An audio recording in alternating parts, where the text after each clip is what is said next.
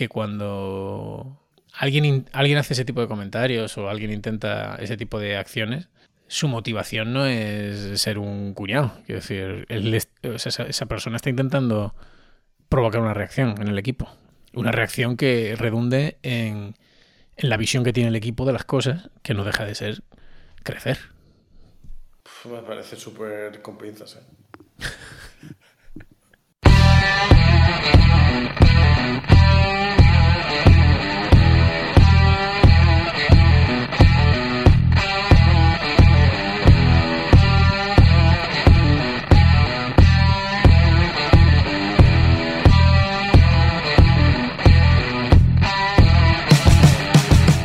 Bienvenidos a un nuevo episodio de Consider Heartful. Uf, A ver, episodio número.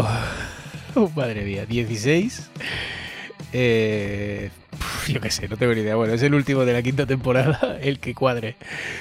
Creo que es el, episodio número 16, quinta temporada 58, pero no, no, no lo tengo claro. No me acuerdo, no lo he mirado. Me pasa siempre lo mismo. Me acuerdo que tengo que mirarlo cuando, cuando estoy presentando el podcast. Da igual. En cualquier caso, una vez más, estoy aquí con Mauro porque ha tenido bien visitarnos. La semana pasada no pudimos grabar porque evidentemente hacía calor y Mauro es un, es un animal de invierno, solo sale cuando hace frío. En verano eh, se, se esconde. ¿Qué tal, Mauro? ¿Cómo estás? Bien, no, sigue hablando, quiero decir. Yo creo que puedo rellenar 10 minutos más, ¿eh? ¿Alguna disculpita para la audiencia? ¿O alguna excusita? Bueno, al final soy una persona muy atareada con muchos quehaceres y, bueno, es, es lo que hay. Yo me debo, me debo a todo. Efectivamente. O sea, hay muchas, muchas otras tareas que reclaman tu atención. Me encanta. Por ejemplo, comer pistachos, que es lo que estoy haciendo ahora. Bueno, Mientras es grabamos. una de tus tareas favoritas. Voy a, habla que voy a mutearme para comer un pistacho, ¿vale? Bueno, mientras Mauro se come un pistacho, que se ve que es una tarea de esas que no puede, no puede posponer, evidentemente. Eh, vamos a, ¿De qué vamos a hablar hoy? Bueno, íbamos a hacer un montón de... Teníamos muchos planes, pero la vida, la vida siempre, siempre te sorprende. Paso por delante, ¿verdad? Claro. Como un, como un tren. Y esa es la razón por la que este va a ser el último episodio de la temporada, porque no nos podemos comprometer a, a grabar más. Ah, si después, por, por causa totalmente azarosa, eh, yo estoy, estoy rellenando solo para que comas pistachos, ¿vale? Cuando, cuando, cuando tengas a bien hablar, mándame una señal. Bueno, si después por cualquier causa grabáramos otro, pues os sorprenderíamos, pero en principio no volveremos hasta... Iba a decir septiembre, pero la otra vez creo que al final fue octubre. Así que nada, eh, a la vuelta, a la vuelta de las vacaciones, eh, volveremos. Como bien dice, a la vuelta volveremos, ¿vale? ¿Y de qué vamos a hablar hoy, Mauro? Hoy tengo una pregunta para ti que es sesuda también. Para ser el último episodio va a ser va a ser un podcast interesante, yo creo. Depende a ver dónde nos lleva la conversación. Pero- No sea muy sesuda porque yo estoy sudando. Pero es un es una pregunta que me hago, que me hice y que me haré, porque cada equipo es un mundo y muchas veces cosas que funcionan en uno no funcionan en otro. Y así que te quería preguntar, querido amigo, ¿cómo hacer que la gente de tu equipo, cómo hacer crecer a la gente de tu equipo? Bueno, yo para crecer creo que es fundamental eh, la alimentación, sobre todo. Más tonto, es que no se puede ser más tonto que este chaval. Eh, una buena alimentación y, bueno... Y buenos alimentos, medirse. buenos alimentos y, y Me- deporte. Medirse, medirse porque, bueno, si no, no sabes si creces o no, ¿no? Eh, nada. Eh, Bien. entonces, no. Gilipolleces aparte aparte. eh, Bueno, luego, por ejemplo, los el típico instrumento de tortura este medieval, ¿sabes? Como que te estiraban y tal. Sí. Que probablemente haga eso. algo. Cuatro caballos. Ir Si ir a- a cuatro ir caballos, a cuatro caballos que tiran en direcciones. Correcto. Ir al espacio también es bueno para crecer, porque como que se descomprime la, la columna y tal. Siempre ya, dicen, pero los- sale por un pico si tu equipo, a nada que sea un equipo de cuatro. ya se te va a salir por un pico que crezca el equipo así. Depende si es un equipo, a lo mejor en SpaceX, la compañía esta de Elon Musk. Lo que pasa es que a lo mejor eso es un viaje de ida solo, a lo mejor. ¿eh? Claro, Eh, pero bueno, te lo devuelven en cachitos pequeñitos. correcto. En Bueno, fin, está muy tonto hoy. A ver, a ver si somos capaces de encauzar esto. Ya sabes lo que me refiero, o, o no, o no, que era lo que yo me esperaba. No me esperaba un, un chiste, no me esperaba un... tanta hilaridad de tu parte, pero sí que me esperaba una repregunta, porque evidentemente siempre hay repregunta. Y, y esperaba que me dijeras crecer, cómo, crecer en qué, crecer o algo así. Cuéntame. No, vamos a ver, entiendo que estamos hablando de crecer eh, profesionalmente, ¿no? Vale. O dentro de la empresa, eh, precisamente eh, estaba leyendo justo antes de que, de que entraras eh, un tema, pero no, o sea, nada, un, pequeño extracto eh, de tres factores o tres áreas en las que crecer en una empresa, ¿no? Que no, no- no- realmente no, no hablan de, de- no, no es sobre crecer, es sobre hacer el onboarding eh, de una persona en la empresa. Tema que creo que no hemos tocado. Hemos tocado el tema del onboarding en Consider Hardful. No lo sé. Pues lo mismo daba para un podcast. Bueno. Eh, y habla sobre tres, tres áreas, ¿no? De impacto o de aprendizaje y, e impacto, que serían técnica, eh, mana- managerial, ¿no? Que sería eh, management, ¿no? ¿Cómo es? Gestión. Y, y cultural. Vale. ¿Se te ocurre algún otro área importante donde... No lo sé. Cultural entiendo que engloba todo lo que. Todo lo que. A ver, tú realmente el impacto lo puedes tener como programador, lo puedes tener en lo técnico y en cómo se organiza el equipo y tal. Poco más impacto puedes tener, a lo mejor, no sé. ¿eh? ¿En lo cultural? Complicado, ¿no? En lo cultural. A ver, depende. O sea, ¿qué entendemos por cultural? Claro, es que cultura en plan diversidad, cosas de estas que son interesantes, ahí puedes tener impacto porque es necesario que haya gente que se preocupe por eso en la empresa. Pero yo creo que cualquier empresa puede generar ese impacto, no es nada de un rol en, específico, en concreto. No, no Bueno, podemos dejar ese tema. Básicamente estaba, estaba. Te lo menciono porque me está. es- O sea, te lo pregunto más que te lo menciono. Te lo menciono porque creo que es pertinente, te lo pregunto porque estaba planteándome justo cuando entraste si esos tres. eh, esas tres áreas comprendían todo. todo el espectro de un onboarding eh, de una persona en un equipo y por tanto de un equipo eh, y sus miembros. Lo que pasa puede es que- ser, ¿eh? Puede ser. Puede ser una buena, un buen, una buena categorización, no lo sé. Tío, no sé. mm, Yo últimamente estoy más pragmático en eso. Quiero decir, creo que es más interesante. O sea, no sé si esta- esa taxonomía aporta demasiado valor. Yo creo que es más interesante guiarlo a, a través de oportunidades de crecimiento que tengas y que al mismo tiempo a ti te interesen. Quiero decir, en plan, no, no es cuestión de que tú vayas por la empresa y cojas cualquier oportunidad de crecimiento que haya si es en un área que a ti no te interesa. O sea, vamos a ver. Vamos a intentar poner un ejemplo, ¿no? Eh, el equipo ahora, pues mira, un ejemplo bastante al orden del día. El equipo ahora quiere empezar a hacer algo de inteligencia artificial, ¿no? Porque eres una startup y ahora no te Técnico. dan financiación. Inteligencia artificial, esto es broma lo que estoy diciendo, ¿eh? Pero, en plan, es súper urgente que ChatGPT esté integrado hasta en la aplicación de pedir, no sé. Broma, no sé. ¿Dónde está la broma? No sé dónde Bueno, no la sé. broma. Entonces, es probable que a lo mejor en el equipo no haya nadie con súper experto en temas de inteligencia artificial o lo que sea, ¿no? Entonces hay un espacio para crecer, ¿no? O sea, hay una oportunidad de crecimiento. Entonces, si a ti te interesa, puedes cogerla y aprender sobre ese tema y crecer tú y probablemente tengas una mejor posición en la empresa, ¿vale? En base a tu oportunidad de crecimiento, lo que sea. Es un crecimiento técnico. Claro, es un crecimiento técnico, pero quiero decir, o sea, que me da igual pensar en eso, quiero decir, en plan, porque yo, lo mismo, yo pienso en oportunidades de crecimiento en general. Bueno, pero no es sé. interesante, eh, la bueno, el- en, en el onboarding, ¿vale? El- la taxonomía esta se eh, la planteaba en tema de qué toma más tiempo, ¿vale? ¿Qué, qué- qué cosas son más complicadas de cambiar? Y estaba, estaba buscando otra taxonomía que, que había, que hace tiempo que leí, pero que no soy capaz de acordarme de, los nombres y no, y, no la he encontrado porque has entrado tú y ya no la he podido buscar. Vale, pero sí que, pues, a ver, yo creo que sí que es interesante, quiero decir, bueno, de alguna manera somos ingenieros y nos gusta analizar las cosas y, ponerle etiquetas eh, y compartimentar, ¿no? O a mí sí, por lo menos. Entonces a mí yo creo que- yo creo que ayuda. Y probablemente lo técnico sea, sea de lo más sencillo para un programador, ¿no? Eh, los cambios o el crecimiento a nivel técnico sería lo más sencillo. El crecimiento a nivel gestión, como tú bien sabes, pues no es tan sencillo. Y los cambios culturales probablemente son los más complicados de conseguir y de, y de, y de abrazar cuando tú entras en una empresa nueva, ¿no? O sea, o sea, abrazar la cultura de una empresa nueva es complicado. Alinearse y aceptarla y comprenderla e incluso cambiarla. Es muy, muy complicado, yo creo. Pero yo creo que sí que aporta eh, en ese sentido a la hora de, bueno, un poco hacerse una idea de, del trabajo que, que requiere o, o cómo orientar ese, Pero estamos hablando de onboarding ahora. Seguimos hablando de onboarding. No, no, no, no. Yo creo que, yo creo que está bastante relacionado. ¿eh? O sea, el onboarding y, la, o sea, yo creo que la necesidad que tiene una persona que entra nuevo al equipo son similares a las necesidades que tiene una persona que ya está dentro del equipo, que está onboardeada y quiere crecer.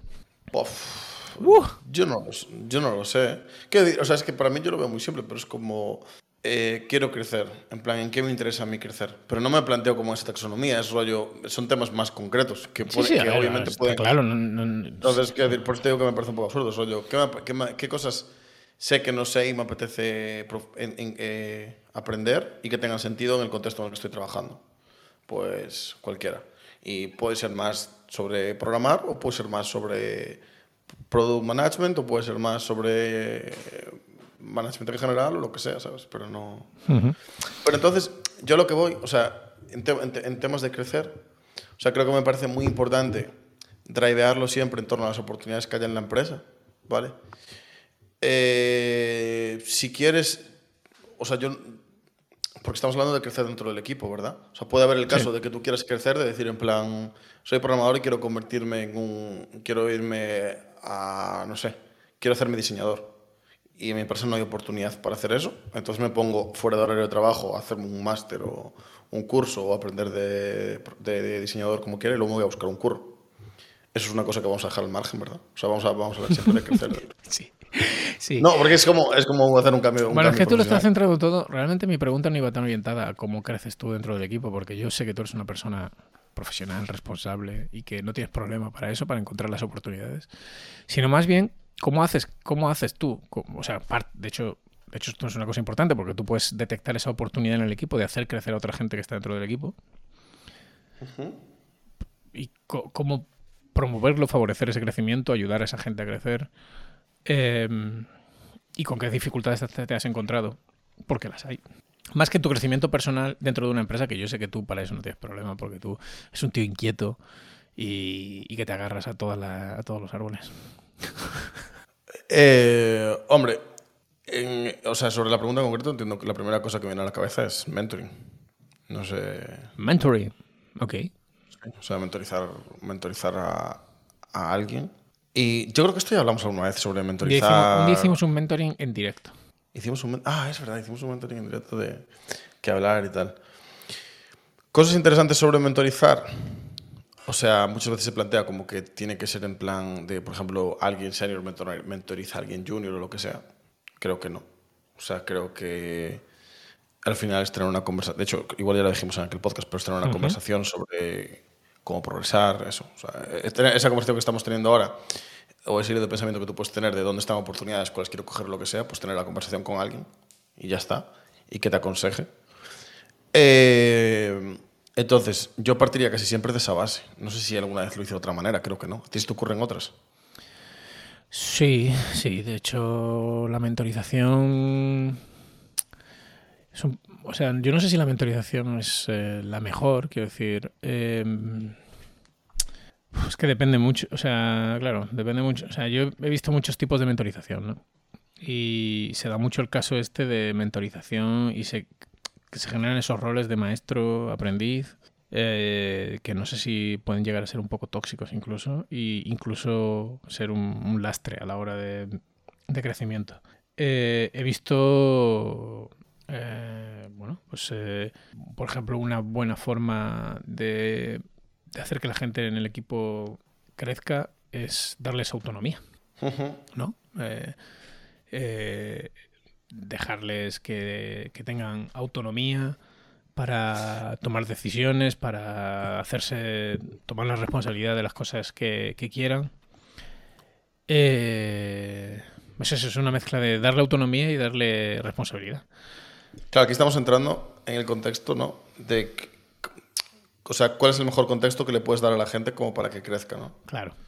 Y claro, aquí hay una cosa bastante importante que yo tengo visto a veces hay equipos que pasa y a veces no, que es como lo que se puede denominar como el tener, eh, no es el contexto, pero tener como el contexto necesario para poder fallar, ¿no? O sea, tener el entorno, claro, un entorno para poder fallar. Hmm. Que es lo mismo que cuando tú dices, en plan, quiero hacer continuos deployment de producción y dices, pues quiero tener el- que mi entorno de producción sea lo suficientemente bueno y tener todos los checks para poder desplegar de manera segura, ¿no? Pues se puede aplicar a, a las personas y crecer, ¿no? Y que puedan fallar, que, bueno, pues, o sea, que en general tiene mucho que ver con que no sea un ambiente tóxico, ¿no? Porque obvi- obviamente un ambiente tóxico va a contribuir a que la gente no pueda crecer o que tenga miedo a tomar la iniciativa, un poco en la línea de lo que decías tú, ¿verdad? Claro, es que, es que va muy de la mano. De hecho, uno de Pero, los... pero perdón, perdón un segundo, yo ya sé esto. No, pero sí, sí. no creo que tenga tanto que ver con la pregunta de cómo hacer que la gente crezca en, en torno, en vez, eh, o sea, en plan, práctica en concreto para que la gente crezca, pero sí que tiene que ver con qué contextos tiene que dar para que la gente pueda crecer de manera efectiva. Claro, es que yo deberíamos haber empezado. O sea, yo debería haber empezado por ahí. O sea, yo no creo que, que- que tú puedas hacer que la gente crezca, ¿vale? O sea, no creo que haya nada que tú realmente puedas hacer. Lo que tú puedes hacer es. es eh, crear el contexto. En tanto en cuanto esté en tu mano, ¿vale? Y eh, encontrar oportunidades que hagan que la gente esté donde quiere estar. O sea, que ayude a la gente a estar donde quiere estar, ¿vale? Eso mismo que tú decías que tú haces, eh, tú lo puedes hacer por otros. Si tú identificas que hay una oportunidad dentro de la empresa y sabes que alguien está interesado en algo así, o crees que, eh, pues no sé lo que tú decías, ¿no? Eh, eh, inteligencia artificial, ¿no? Pues surge una oportunidad en la empresa, tú estás en una posición en la que eh, eres conocedor de eso y sabes que hay gente en, tu- en el equipo en que, que tal, pues puedes intentar de alguna manera influir o darle la oportunidad o intentar eh, sponsorizar a alguien. Eh, ¿No? En ese sentido. Eh, eso es una. Eso es una. Al final, es lo que te digo, crear ese contexto y, identificar las oportunidades e y, bueno, y comunicarlas o. O, o, darle a la gente la oportunidad de, de, enrolarse en, est- en, esa- en esas cosas. Eso evidentemente es una forma de hacer que el equipo crezca. Una forma que a mí me parece bastante efectiva. Eh, Buen, buen monólogo. No, pero me siento muy alineado. De hecho, por ejemplo, por añadir un punto de vista un poco distinto, pero en la línea de esto, de qué tiene que pasar un equipo para que la gente crezca, por ejemplo, eh, también es importante la visión de equipo. Y, o sea, ¿cómo decirlo? ¿Sabes típico equipo donde mm, pues cada uno trabaja su rollo, por ejemplo? Sí. ¿Vale? individual Ahí- contributors. donde está muy marcado lo de individual, ¿vale? Ahí lo que va a pasar es que eh, la gente que tiene como mucho, o sea, que lleva años en la empresa, ah, o sea, se va a dar un, un fenómeno donde la gente que tenga más capacidad de sacar trabajo rápido, cada vez va a sacar más trabajo con respecto a la otra gente porque cada vez va a aprender más sobre la aplicación, ¿no? Quiero decir, en plan, Sí. una persona es nueva, está- es nueva en la empresa y tiene que ganar todo el conocimiento para sacar su, su, imagínate, su historia de usuario, ¿vale? Mientras esa- persona sacó su historia de usuario, la persona que lleva tiempo en la empresa fue capaz de sacar tres, por así decirlo. Y como no hay un mecanismo para generar el conocimiento para que la persona que es nueva consiga tener el mismo conocimiento que la que, que la que, que la que lleva más tiempo y es capaz de ser más productiva, cada vez el gap es más grande, ¿no? Sí. Entonces es importante también ese intentar tener la noción de equipo y que el equipo sea un equipo de facto y no, y no un grupo de gente bajo el mismo jefe, por así decirlo, ¿vale? Porque si no, cada vez será más difícil crecer y cada vez la gente se estancará más. Claro, la, la- colaboración es esencial. El trabajo colaborativo. Pero bueno, es que no quería, yo no quiero, no me interesan tanto las prácticas concretas, pues como tú has empezado con el mentoring o pairing, ¿no? Podríamos decir pairing es una Pero práctica esto, muy buena. no es una, no es una práctica, ¿no? Quiero decir, lo último. ¿El que el pairing? No, lo último que dijo, o sea, es, plan, esto es más en la No, no, no, el trabajo colaborativo no, por eso, por eso. El trabajo colaborativo creo que es algo que hay que fomentar dentro del equipo. O sea, y no el individualismo, claro. Es justo lo contrario de lo que estabas diciendo. Quiero decir, es- en un equipo en el que hay mucha contribución individual, pues lo que hay que hacer es que no la haya, que sea colectiva o colaborativa. Eh, pero te quería hacer, bueno, yo creo que más o menos hemos, es- es- es- es- ¿no? hemos establecido el contexto, más o menos. eh, las prácticas, eh, no sé si vale la pena entrar ahí, porque bueno, habrá, hay muchas cosas que se pueden hacer y luego si quieres al final comentamos cosas, pero me interesa más, ¿crees que todo el mundo está dispuesto a crecer dentro del equipo? ¿Y qué pasa si hay miembros del equipo que, que no, que están cómodos, que no quieren, eh, no sé, coger más responsabilidad, ni más autonomía, ni están cómodos con, se sienten cómodos con cómo funciona el equipo y cómo funcionan las cosas. Claro, aquí ya hablamos de crecer en el sentido de eh, eso, lo que tú dices, autonomía, responsabilidad, etcétera, ¿no? No hablamos de crecer en plan de aprender, de saber. No, no, no, no de nuevos skills y tal, sino más de. Es que francamente, a mí lo de los nuevos skills y tal, yo creo que eso es algo que va con el puesto, quiero decir. eh, No es algo que puedas elegir. O sea, es como si eres médico, quiero decir. Eh, no te puedes permitir no estar al día o no aprender una tecnología que vas a empezar Ah, a vale, usar. o sea, asumes que eso lo quiere hacer todo el mundo. y Claro, tal. que- no, y no solo que lo quiero hacer, sino que es, que es que no te queda otra. Quiero decir. O sea, es que si resulta que ahora de repente vamos a meter una base de datos y no sabes, pues tendrás que aprender. O si vamos a meter Docker o yo qué sé, cualquier tecnología, Entiendo. vas a tener que aprenderla. O sea, no, no me parece que sea Pues- algo que puedes elegir. Eh, sin embargo, Vale, lo que sí que puedes elegir es lo otro. Bueno, no lo, sé, si- no lo sé, no lo sé si puedes elegirlo, pero se- eh, está claro que, que- que ocurre, ¿vale? O sea, yo no sé si puedes elegirlo, para mí no puedes elegirlo tampoco, quiero decir, forma parte también de lo mismo. Sin embargo, eh, mientras que una cosa es súper evidente, que si técnicamente no conoces una tecnología vas a tener que aprenderla, la parte de ownership y autonomía y tal no es tan evidente para todo el mundo. Y yo me he encontrado problemas en eso. A ver, a ver cómo puedo explicar yo esto.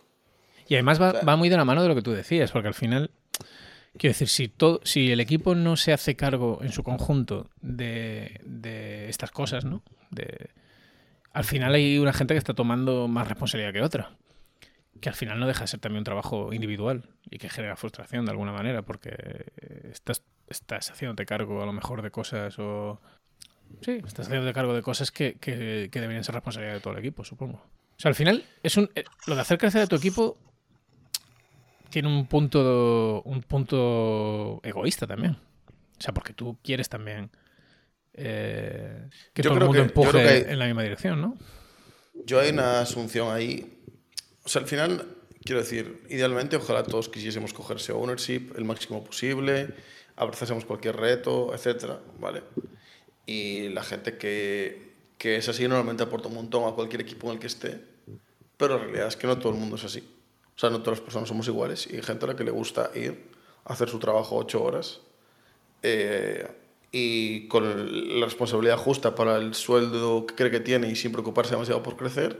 Y probablemente tampoco se preocupará mucho de cambiar profesionalmente ni, ni en otra empresa, ni, ni, ni, ni escalar dentro de, su, de, de esa empresa y tal, en la que esté. Y yo creo que no pasa nada. O sea, creo que hay que asumir que hay gente que quiere ser así y no se le puede forzar a ser de otra forma y no pasa nada. Lo único es que, bueno, obviamente aquí está el conflicto de siempre, que es cuando macheamos el crecimiento personal, la responsabilidad, etcétera, con la retribución, porque es normalmente como se mide, ¿no? Ya, pero crees que todo el mundo- yo más allá, que yo la, sé que- más allá de la retribución, que ya sabes que es un tema que no estoy de acuerdo, eh, joder, es que claro, eh, o sea, no quiero ponerme tal, ¿no? Pero bueno, si hablamos de consultoras, claro, tú vas a encontrar un montón de gente con ese perfil que tú has descrito, ¿no? Y las consultoras suelen, suelen amortiguar el perfil ese bastante bien. De hecho, incluso a veces es querido, ¿no? O sea, es un perfil que, que se quiere. Pero cuando tú estás haciendo producto y tienes un equipo pequeño, no sé hasta qué punto te puedes permitir o, es, o, o puedes tener gente así en el equipo, ¿sabes? ¿Puedes repetir los últimos 30 segundos? Porque no sé si te fijaste, se me desenchufó el cable Sí. de los cascos. y no- Estaba diciéndote que, que en una consultora puede, Sí, puede una incluso consultora ser bienvenido, perfil, pero, en una, pero- en una empresa de producto, con, equipo, con un equipo incluso pequeño, no sé si te puedes permitir tener gente así. Yo creo que sí. Solo que tienes que abrazarlo y saber cómo es. Quiero decir, en plan, tú sabes que hay gente, o sea, de la misma manera que hay gente que se encarga de distintas disciplinas, ¿no? Pues por dentro de programadores, pues por ejemplo, puede haber un programador que dentro de que a todos les gusta programar, puede haber un programador al que le guste programar y preocuparse por cómo se hace producto, cómo se toman decisiones de producto, etcétera, ¿no? Y puede haber otro programador que le guste eso y también le guste mucho pues, la parte de a lo mejor más de soporte, monitorizar, DevOps, etcétera. Eh, puede haber otro que le guste mucho pues, la parte de DevOps pura e irse a las filas de GitHub. Es que de nuevo, de nuevo estás en, en la parte técnica y a mí esa parte me la pela. Porque yo No, entiendo, no, y- entiendo que tenemos sí, que ser un no, equipo bueno. multidisciplinar, eso no me preocupa. Te, te metí la, no, no, pero te metí la de, la de preocuparse más por, por el producto que se hace, por cómo se le dirá y tal. Y puede haber, y después al organizarse, pues puede haber gente a la que le guste mucho liderar épicas y decir en plan, pues yo cojo la idea, la trocedo en historias, eh, etcétera. Claro, pero en todo, en todo, momento estás hablando de gente que le gusta. Pero es que a veces, a veces hay un trabajo que no le gusta a nadie. Bueno, eso es un problema. claro, a, mí nunca, a, mí nunca, a mí nunca me pasó, la verdad. El que estar en un equipo en el que, en el que estás haciendo tú algo porque nadie más lo hace. No me lo creo. No, eso, eso sí que me pasó, pero no, no, lo suficientemente importante como para que fuese un dolor. O sea, ¿tú nunca te has sorprendido en un equipo haciendo micromanagement? O sea, diciéndole a la gente qué tiene que hacer. No. Bueno, sí, pero quiero decir. Pero es que entonces ahí tenemos un problema de que no. O sea, obviamente en esa escala es que solo hay una persona que coja mucha responsabilidad o pocas con respecto a las que hay que no cojan responsabilidad. Entonces, obviamente, ahí es un problema. Tú estás pensando en ese escenario. Quiero decir, yo estaba pensando en un escenario en el cual. Creo que es un, es un escenario problemático. O sea, quiero decir, para mí no es problemático, por ejemplo, un escenario en el cual de 10 personas hay 2, 3, 4 que no quieren asumir esa responsabilidad. De la misma manera que a lo mejor esas personas tienen mucha experiencia y son capaces de desarrollar una historia de usuario rápido, pero puedes verlas como que de cara a la responsabilidad que asumen son como juniors, por así decirlo. Gente que está aprendiendo aún. Solo que unos tienen unos es por desconocimiento y otros es por no querer hacerlo. En plan, entonces, yo no creo que esté mal que en el, o sea, que en el equipo tengas un porcentaje de gente que sea así, no pasa nada. Pero el porcentaje, claro, es que es eh, ahí donde viene la movida. Claro, si es el 100% de la gente, obviamente es un problema. Si es el 80% de la gente, probablemente el otro 20% va a estar muy quemado, por mucho que se le, por mucho que se le pague por, asumir esa responsabilidad. Vale. Bueno, pues ahí es donde yo quería llegar. Vamos a suponer, porque yo creo, no sé si compartes esta opinión conmigo, entonces no creo que valga la pena eh, estar ahí dándole vueltas a la idea, pero esta gente, esta gente que no quiere salir de esa zona de confort, ¿vale? No hay forma de hacerla salir de ahí. ¿O tú crees que sí? No, yo creo que no, que no merece la pena. O sea, yo creo que hay que abrazar. O sea, hay, hay que asumirlo. Vale, entonces si alguno de nuestros oyentes está en ese problema, eh, pues nada, tiene que plantearse otro equipo. o sea, obviamente no es blanco o negro. Quiero decir, hay, hay crisis y hay gente que a lo mejor, yo lo tengo visto en plan de que a lo mejor lleva mucho tiempo en una empresa y nunca se preocupó y de repente encaja, entra en un equipo en el cual por la, dinámica, por la propia dinámica del equipo se anima y empieza a crecer. Vale, pero entonces estaremos hablando de, otro, de, otro, perfil. Porque entonces hay gente, es lo que tú decías, hay gente que por desconocimiento, porque no sabe, no se ha planteado que puede hacer eso, pero si se le da la oportunidad lo haría. Y esta es la pregunta original, ¿vale? La pregunta original era, vale, vamos a no irnos al escenario peor, ¿vale? Vamos a suponer que todo el mundo que está dentro del equipo quiere, quiere, quiere crecer y quiere tomar más responsabilidad y quiere participar más en todo lo que se pueda. Eh, ¿Y cómo los, cómo los ayudamos a, ese crecimiento? Entonces, ya si quieres, ahora sí, si quieres, vamos a, las prácticas más concretas. O lo que tú quieras. a, mí ese escenario ideal no me parece tan frecuente, pero vamos a asumir que nos estamos centrando ¿Cuál es el más frecuente, por, curiosidad? ¿Cuál es el escenario más frecuente? Yo creo que yo creo que siempre va a haber gente a la que no le interesa crecer en cuanto a la hora de, coger responsabilidades. Vale, sí, pero un pequeño porcentaje. Eh, vale, entonces en ese, eh, sí. siempre va a haber alguien así, entonces, está claro, pero... ¿cómo, entonces, ¿cómo ayudamos a que la gente pueda crecer en responsabilidades dentro del equipo? Pues sí, yo creo que lo más importante ahí es generar el contexto adecuado para que la gente pueda crecer. Y lo primero es que la gente, a la gente no se le haga blame por fallar. Blame. O, pero como en plan, en plan, ¿quién ha sido el hijo de puta que ha puesto esta línea aquí? O algo así. No, hablamos de líneas, hablamos de plan de lo hiciste mal, ¿sabes? En plan de, ese tipo de cosas. O sea, ¿qué pasa cuando fallas? Porque obviamente que te den una palmeta a la espalda cuando está bien, eso lo sabemos hacer todos. O, bueno, el 99% de la gente. Habrá 1% que, que así, ¿no? Eh, en ese sentido, ¿crees que el feedback positivo ayuda también a eso? O sea, dar, bueno, no, positivo, feedback. Dar feedback eh, constructivo, digamos ser positivo o negativo. Mira, de hecho, yo. Esto es otra opción, pero otro, otro, otro microtema dentro del podcast. Pero nunca hicimos un podcast sobre feedback, ¿no? Bueno, igual alguna vez tocamos el tema. De eso, yo creo que no, de soslayo. Un día podemos hacerlo, ¿no? Pero bueno, pues mira, por ejemplo, yo ahora donde estoy hacemos sesiones de feedback de estas abiertas. Eh, una vez cada dos meses con la gente con la que trabajaste y la gente te da feedback en abierto y tal, ¿no? Y el feedback que se da está un poco blanqueado realmente. O sea, es muy complicado que tú... O sea, yo, por ejemplo, cuando tengo teniendo un problema con alguien o le quiero dar feedback negativo a alguien, no voy y delante de cinco personas le digo, hiciste esto mal. lo cojo en privado y le digo, vamos a hablar un momento, te quiero comentar una cosa y le, le doy mi opinión de algo. Lo coge de las solapas y le dice, escucha que te comento. No, no, no, no. O sea, creo que todos, o sea, de verdad, quiero decir, tampoco, tampoco la verdad, en la persona que estoy ahora nunca tuve que darle feedback negativo a alguien en el sentido de ser algo realmente muy negativo. Sí que le dije, pues mira, creo que esto lo puede estar mejor o lo que sea. Esas conversaciones tengo tenido, pero nada más. Bueno, pero obviamente no me parece, o sea, delante de cinco personas creo que es raro hacer eso, ¿no? Pero sí que se da un feedback muy blanqueado y yo creo que igualmente tiene cierto sentido. Porque, al menos para mí, salgo de esa reunión sabiendo por lo menos qué cosas hago bien o que hay gente que me está viendo hacer las cosas bien, ¿sabes? Entonces, eh, eso, con eso intento responder un poco a tu pregunta de, ¿crees que el feedback positivo ayuda a esto? Yo creo que sí. En plan, creo que es importante el feedback positivo porque, bueno, muchas veces tenemos dudas o lo que sea y, es una retroalimentación positiva muy, muy guay. Eh, entonces, nada, el contexto es de lo más importante. Eh, cultura de feedback, que esté, que esté guay, bien, pero sin hacer blame. Eh, que haya esas oportunidades y que se, que se generen esas oportunidades. Que no, pasen, que no haya patrones tipo, pues es que las oportunidades de crecimiento las coge siempre la misma persona, porque obviamente entonces la gente no va a poder crecer. ¿no? Eh, hay un nuevo cliente o hay que diseñar una nueva solución, lo que sea, tal, pues la persona que diseñó las 59 soluciones anteriores la coge. Eh, obviamente no nadie va a crecer entonces. Ya, el trabajo colaborativo, ¿no? Lo que hablábamos antes. Fomentar el trabajo colaborativo. Correcto. Pues sesiones, bueno, pues pre-programming, sesiones de, no sé, hay muchas sesiones de diseño en, grupo, ¿no? Puede ser brainstorming o yo qué sé. Son cosas que parecen bastante obvias, pero no pasan, muchas veces no se hacen. Luego, que el crecimiento tiene que ser deliberado. Quiere decir, no solo con que tú confíes en el trabajo colaborativo y en que tengas una cultura de feedback positivo, a veces se va a dar porque hay gente que solo con eso ya va a crecer, pero luego también está bien que, pues, en la manera en la cual tú tengas de seguir tu, tu crecimiento, sea con managers, con mentores, no sé, yo la verdad son las dos típicas, en plan, y las únicas que hice. Pues que la, la, la sección de crecimiento aparezca. Y ¿Mentores y cuál es la otra? o, que tenga, o que el manager o sea, ah, que con manager. tu mentor sea tu manager, en plan. Ah, es que no te entendí, no te entendí. Claro. Sí, bueno, está claro. Eh, darle autonomía a la gente y responsabilidad, ¿crees que le ayuda a crecer? ¿O la hace.? Es un tema complicado porque hay gente que lo lleva mal. ¿No? ¿Cómo crees?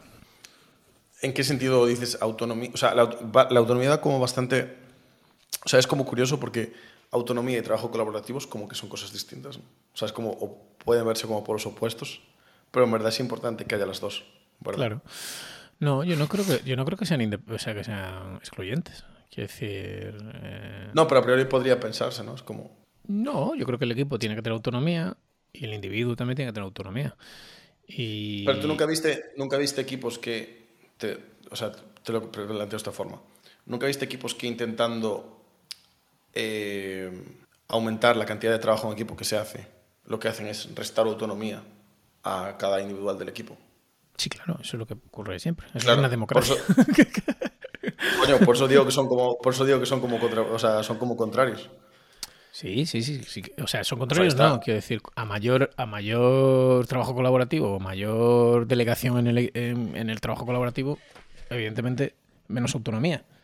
Pero es que es lo que tú decías de crear un contexto. O sea, favorecer el trabajo en equipo no quiere decir que tú no tengas autonomía para hacer cosas. Eh, y si la cagas, pues se aprende. Pero eh, no, no, restamos autonomía. Que, ah, tenemos, tenemos que entender que de cara al crecimiento, el trabajo colaborativo está guay para eh, favorecer que fluya la información y que todos podamos crecer y aumentar nuestro conocimiento sobre todo es lo que nos va a ayudar el trabajo colaborativo y que podamos tomar mejores decisiones y que también podamos contar con gente a la hora de tomar decisiones para que podamos tomar la mejor decisión posible, etc. ¿no? Pero mm, hay que tener cuidado con que a la hora de tomar esas decisiones lo que sea, no, no generemos espacio para que la gente piense y tenga sus propias ideas y tenga sus espacios individuales para crecer y para ganar esa, ese peso en el equipo. ¿no? Y esa confianza. Correcto. Y comunicación, ¿no? También es esencial ser. Eh, o sea, favorecer. O hacer mucho hincapié en la comunicación, ¿vale? En, Esto ya me cuesta más verlo. Ah, pues yo creo que es, es, muy importante.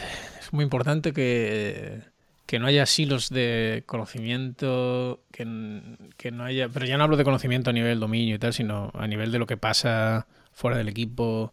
yo creo que, hay que ser muy transparente eh, en todo. Y eso también da mucha... Bueno, mucha certidumbre también. Quiero decir, no, no dejas espacio para, para elucubrar y pensar y, el, y miedos al final.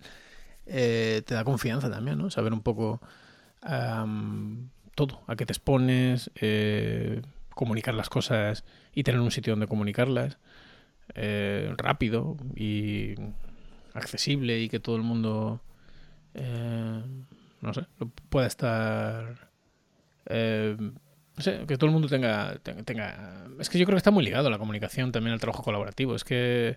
es eso, al final ese es el contexto también. O sea, que las cosas se comuniquen de forma abierta y transparente. es también crear ese contexto de confianza. Vale, si al final tú tienes una cadena de comunicación de. Pero si quieres hacer no sé qué, tienes que hablar con tu manager, el manager con no sé qué.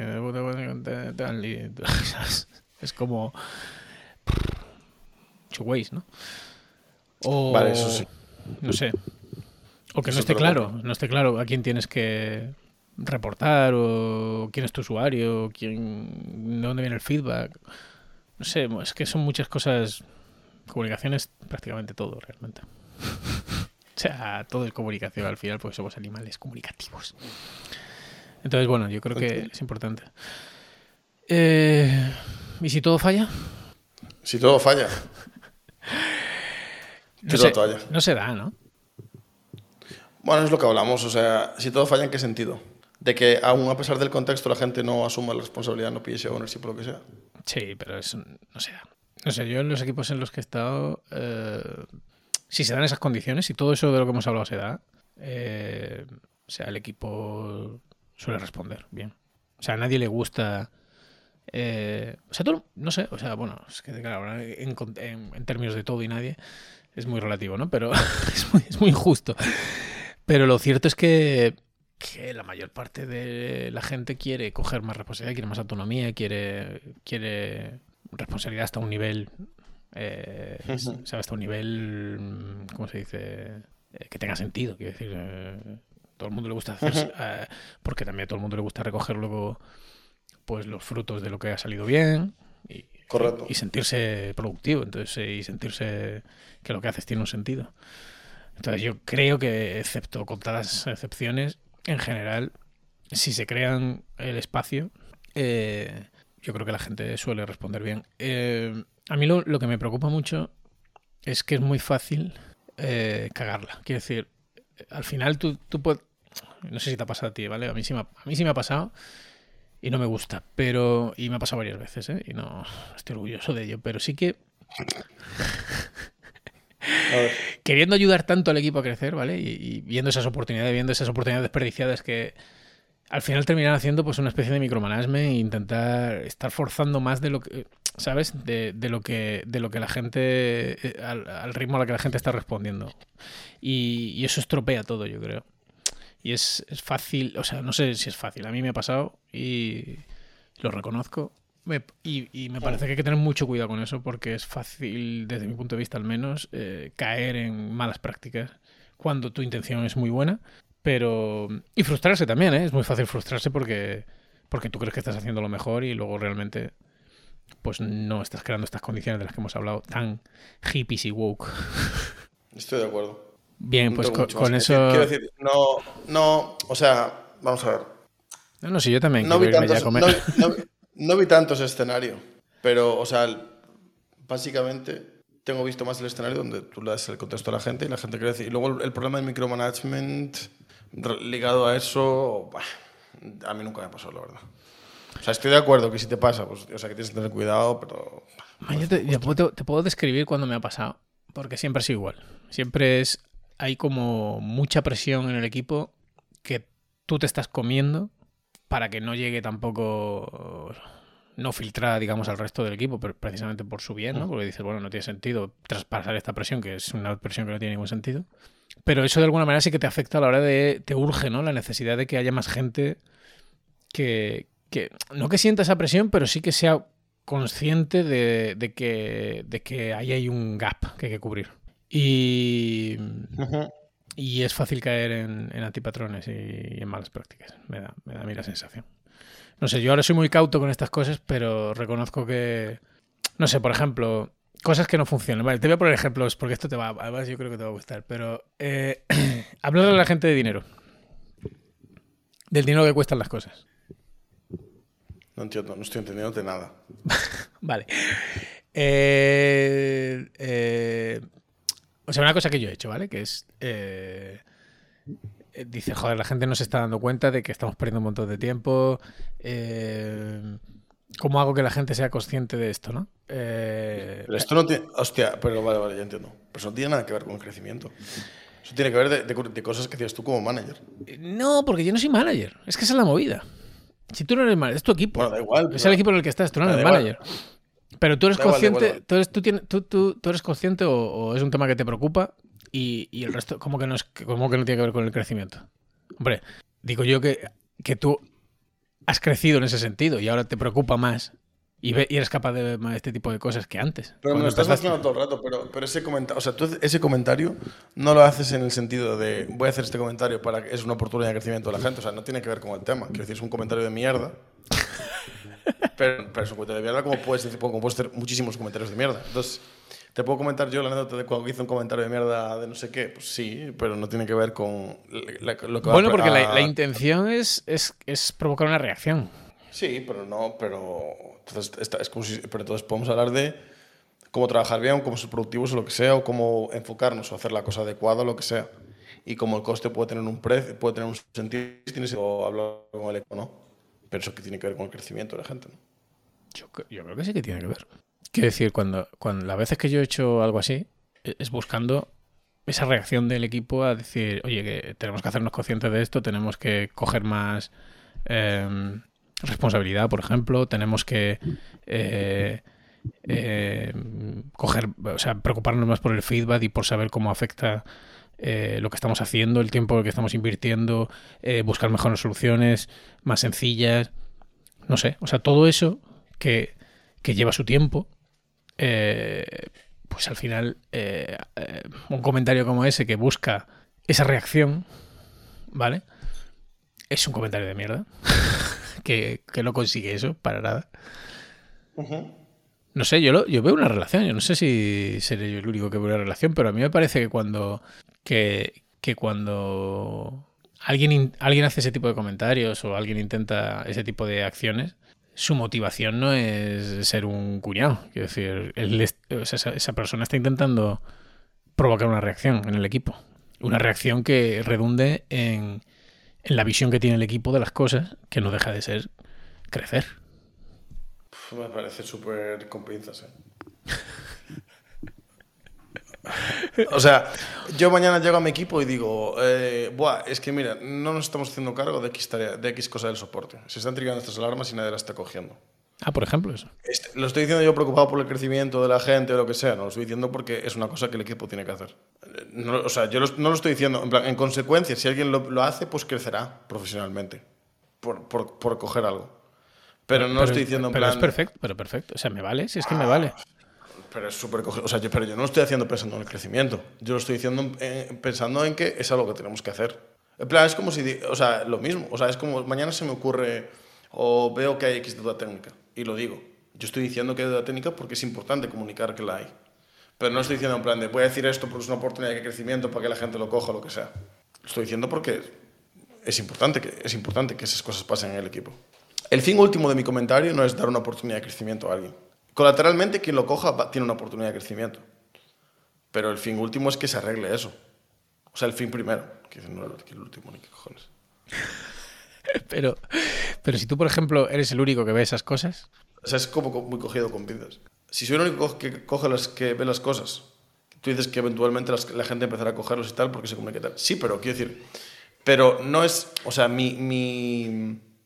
Yo no lo hago pensando en el crecimiento de la gente, si hago un comentario de esos no ahora mismo, quiero decir. Bueno, pero no, vale, no haces ese comentario, pero haces este, ¿vale? Dices, joder, em, tenemos un montón de deuda técnica, lo he dicho mil veces, aquí solo, me, solo estoy yo prestando atención a esto. Eh, ¿Qué pasa? Tenemos un problema, ¿vale? Este es otro, es el mismo comentario, pero ya estoy hasta los huevos de ser el único que hace esto. ¿Qué es lo que estás No. buscando ahí? Pero no es crecimiento deliberado de alguien o del equipo. Lo que estás buscando es no ser tú el responsable de todo. Quiere decir, es que es la inversa, pero es totalmente distinto. Es en plan, tú que, que vuelques que el equipo tiene un problema. Es que precisamente que te estoy diciendo que eso es un antipatrón, que es, un- es- que es una mala práctica, porque no, es, no vas a conseguir lo que, lo que estás buscando.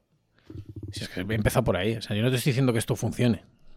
Al revés, te estoy diciendo, que esto no funciona y no es una buena manera de hacerlo, porque, porque tú, o yo por lo menos, si hago ese comentario, estoy buscando con urgencia que haya más gente dentro del equipo que, que, que coja esa responsabilidad y que crezca.